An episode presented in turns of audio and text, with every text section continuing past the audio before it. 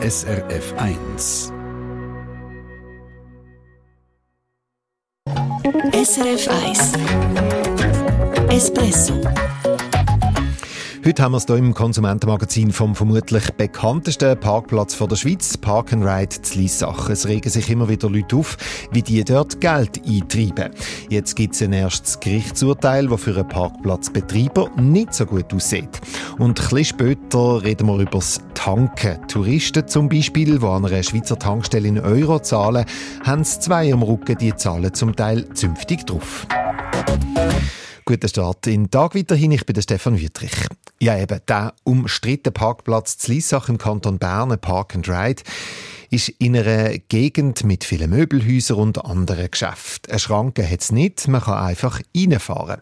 Dafür hat es in jedem Parkfeld einen Sensor und wehe, sie sind nicht zügig am Automat, um die Gebühr zu zahlen, oder sie merken es nicht, dass es etwas kostet, dann gibt es ratzfatz einen Buss. Es kommen Rechnungen, Mahnungen mit überrissenen Mahngebühren bis zu Strafbefehl von der Staatsanwaltschaft. Ein aktuelles Müsterli gibt es jetzt von meinem Teamkollegen Peter Fritsche. Es geht um eine Frau, die über 300 Franken zahlen soll, obwohl sie gar nicht dort parkiert hat. Gabriela Brotmann ist aus allen Wolken gefallen, wo sie im Juni letzten Jahr Post bekommen hat vom Park and Ride Lyssach. Steht hier einfach werter Autofahrer und dass die an der Parkgebührnachforderung von mir verlangen von 52 Franken. Das ist ein Witz, denkt sie sich, weil sie hat noch nie in ihrem Leben dort parkiert. Und sie muss gerade nochmal schmunzeln, wo sie den Brief kehrt und das angebliche Beweisfoto anschaut. Das ist ein Böschel, ich habe gar keinen Böschel und ich bin weder auf dem Parkplatz gesehen, noch ist das mein Auto, noch ist das die korrekte Nummer. Es ist offensichtlich ein Fehler passiert. Gabriela Brotmann nimmt es aber nicht auf die leichte Schulter. Sie lässt regelmässig Espresso und schaut den Kassensturz und kennt die anderen Geschichten über den Problemparkplatz. Darum will unsere Hörerin auf sicher gehen. Sie schaltet eine befreundete Anwältin ein, die die Rechnung im eingeschriebenen Brief bestreitet. Reaktion? Keine. Dafür kommt im Herbst gerade nochmal Post aus Lyssach. Wo sie dann nicht mehr nur noch 52 Franken, sondern 301,56 Franken verlangen. Und das hätte ich sollte bis am 31. Oktober einzahlen. Über 300 Stutz, inklusive einer Betreibungsdrohung. Der Gabriela Brotmann lupft den Hut. Dass die sich überhaupt das erlauben. Also ich fühle mich effektiv belästigt.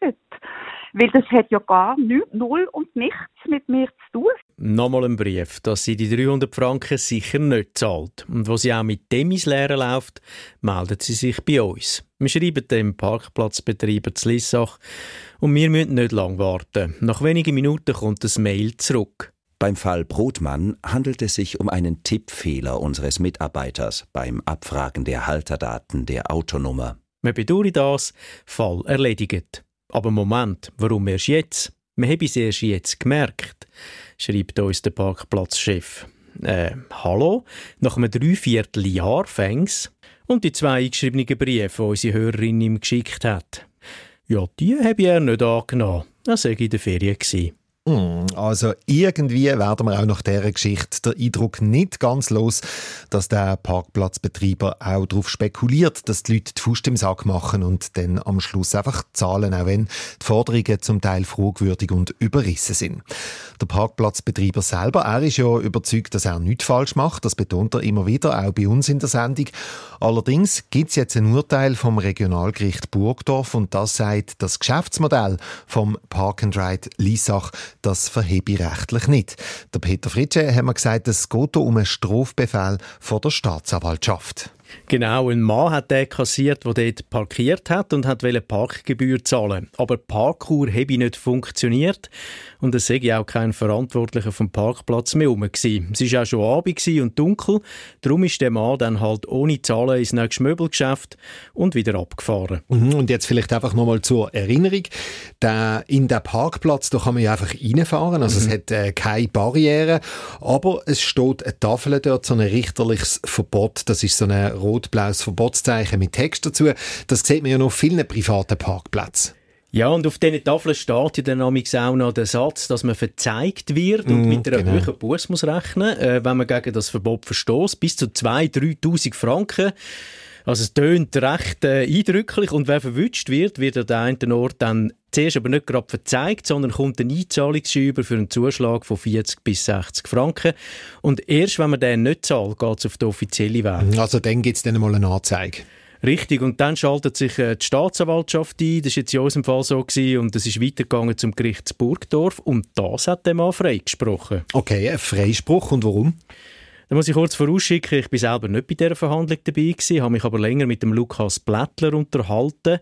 Er ist der Anwalt von dem Mann, der sich gegen den Strafbefehl gewehrt hat. Und der Anwalt hat mir gesagt, es sei ein klarer Freispruch gewesen. Das Gericht habe einerseits die Situation des Autofahrers nachvollziehen können, und, das finde ich jetzt sehr spannend, das Gericht ist unter anderem auch der Meinung gewesen, dass das richterliche Verbot auf dem Parkplatz fehl am Platz ist. Okay, das ist tatsächlich interessant, aber es ist letztlich ein privates Gelände, und das darf man eigentlich mit eben so einer Verbotstafel, mit so einem richterlichen Verbot schützen. Das darf man aber laut dem Gericht eben nur dann, wenn man nicht will, dass andere Leute parkieren.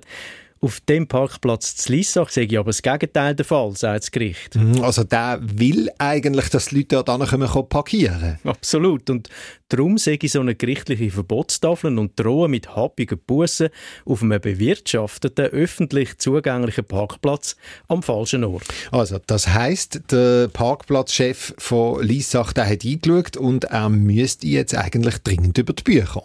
Müsst ihr eigentlich, also das heisst konkret weg mit dieser Tafel und dafür am Eingang eine Barriere anstellen, dann wäre alles klar und es gäbe wahrscheinlich auch kaum mehr so umstrittene Bussen. Aber der Herr will keine Barriere, ist ihm angeblich zu teuer.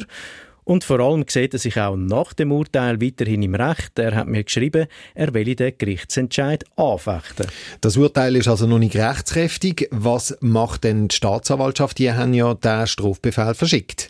Und die können mit dem Entscheid vom Gericht Burgdorf leben, hat mir die zuständige Staatsanwältin geschrieben. Und sie verschicken vorläufig auch keinen Strafbefehl mehr im Zusammenhang mit dem Parkplatz zu Lyssach. Und zwar so lange nicht, bis ein rechtskräftiges Urteil vorliegt. Informationen von Peter Fritsche sind das, und ja, wir sind natürlich gespannt, wie denn das definitive Urteil aussieht. Und es bleibt übrigens nicht der einzige Gerichtsfall wegen dem Parkplatz zu Lyssach. Heute, Montag, ist am Regionalgericht Burgdorf gerade nochmal eine Verhandlung geplant. Wir bleiben dran. Das ist das Konsumentenmagazin «Espresso» auf SRF 1. Wir haben jetzt dann gerade 18 ab 8 Uhr. Wenn der Peter Kunz amix bei sich in der Region geht tanken, dann fällt ihm etwas auf. Gerade letzte wieder an einer Tamoil-Tankstelle im Fricktal. Dass der Europreis um einiges höher ist als der Wechselkurs selber. Und jetzt würde es mich wundern, warum ist das so, dass der Europreis so viel höher ist. Espresso. Aha. Schlauer in die Woche. Ja, also nochmal kurz zum Mitschreiben. Bei dieser Tankstelle kann man in Euro zahlen. Allerdings ist der Europreis viel höher umgerechnet. Verlangt die Tankstelle etwa 15 Rappen mehr für einen Liter, wenn man bar in Euro zahlt. Und der Peter Kunz fragt sich jetzt, warum heischen die so viel mehr von den Leuten, die in Euro zahlen? Und dürfen die das überhaupt? Meine Teamkollegin Sharon Zucker hat mir gesagt, jawohl, die dürfen. Ja, Tankstellen dürfen mehr verlangen in Euro. Die müssen sich also nicht an offiziellen Wechselkurs halten. Aber es ist jetzt im Beispiel, das uns der Peter Kunz geschickt hat, ja schon noch ein happigen Aufschlag. Wenn wir uns das mal anschauen, der Liter Benzin kostet dort 1,69 Franken. Und eben, wer in Euro zahlt, der zahlt umgerechnet 15 Rappen mehr. Ja, das ist tatsächlich happig. Und klar, da kann man jetzt sagen, dass das nicht sehr kundenfreundlich ist. Aber das dürfen Tankstellen so machen, sagt uns das Staatssekretariat für Wirtschaft, SECO. Die dürfen die Preise selber festlegen. Das sei eine Frage der Wirtschaftsfreiheit. Und die ist in der Verfassung garantiert. Und jetzt möchte der Peter Kunz wissen, warum machen die das? Weil das fällt einem ja auch an anderen Tankstellen noch auf, dass der Europreis eben eigentlich zu hoch ist. Also, was ich da zuerst mal noch sagen muss, wir reden hier vom Barzahlen mit Euro. Und ja, das machen auch noch andere Tankstellen so. Auch die verlangen eigentlich zu viel im Vergleich zum offiziellen Wechselkurs. Jetzt Im Fall von Peter Kunz ist es eine Tamoil-Tankstelle und bei Tamoil sagt man uns, dass man bar in Euro kann zahlen, das sei eine freiwillige Dienstleistung von dieser Tankstelle und das sei halt ein Aufwand und da müssen die Kosten gedeckt sein. Und was sagen wir zu dem? Verhebt die Begründung? Also ich glaube, jetzt in dem Fall kann man sagen, da ist sicher etwas dran. Wir haben ja auch noch bei anderen Tankstellenbetreibern nachgefragt, warum auch sie mehr verlangen, wenn jemand bar in Euro zahlt. Shell, BP, Coop und so weiter. Und BP zum Beispiel sagt, man müsse dann halt amigs mit dem Euro-Bargeld auf die Bank oder es müsse abgeholt werden, dann müsse man es wieder umwechseln und das kostet Gebühren. Also durchaus ein Aufwand. Ja, wobei wir da jetzt auch noch sagen müssen, es gibt auch Tankstellen, die es nicht so machen. Bei der Coop-Tankstelle zum Beispiel, die sagen, bei ihnen gelte ein handelsüblicher Wechselkurs einer Schweizer Bank. Und sie denken, nicht noch irgendetwas draufschlagen. Ja, also auch hier vergleichen lohnt sich, wobei eben ist natürlich sowieso eher für Leute, die am Durchreisen sind und die allermeisten dürften ihre Tankfüllung sowieso mit der Karte zahlen und dort, sagen uns die Tankstellen, die wir gefragt haben, dort haben sie keinen Einfluss auf den Wechselkurs ab, also eben wenn man mit der Karte zahlt. Wir sagen Dankeschön ins Fricktal an Peter Kunz für seine Frage und Sie wissen es, wenn auch Sie so eine Frage haben, etwas, was Sie im Alltag beobachten, gerne schreiben, espresso@srf.ch. SRF 1 Espresso. Eine Sendung von SRF 1. Mehr Informationen und Podcasts auf srf1.ch.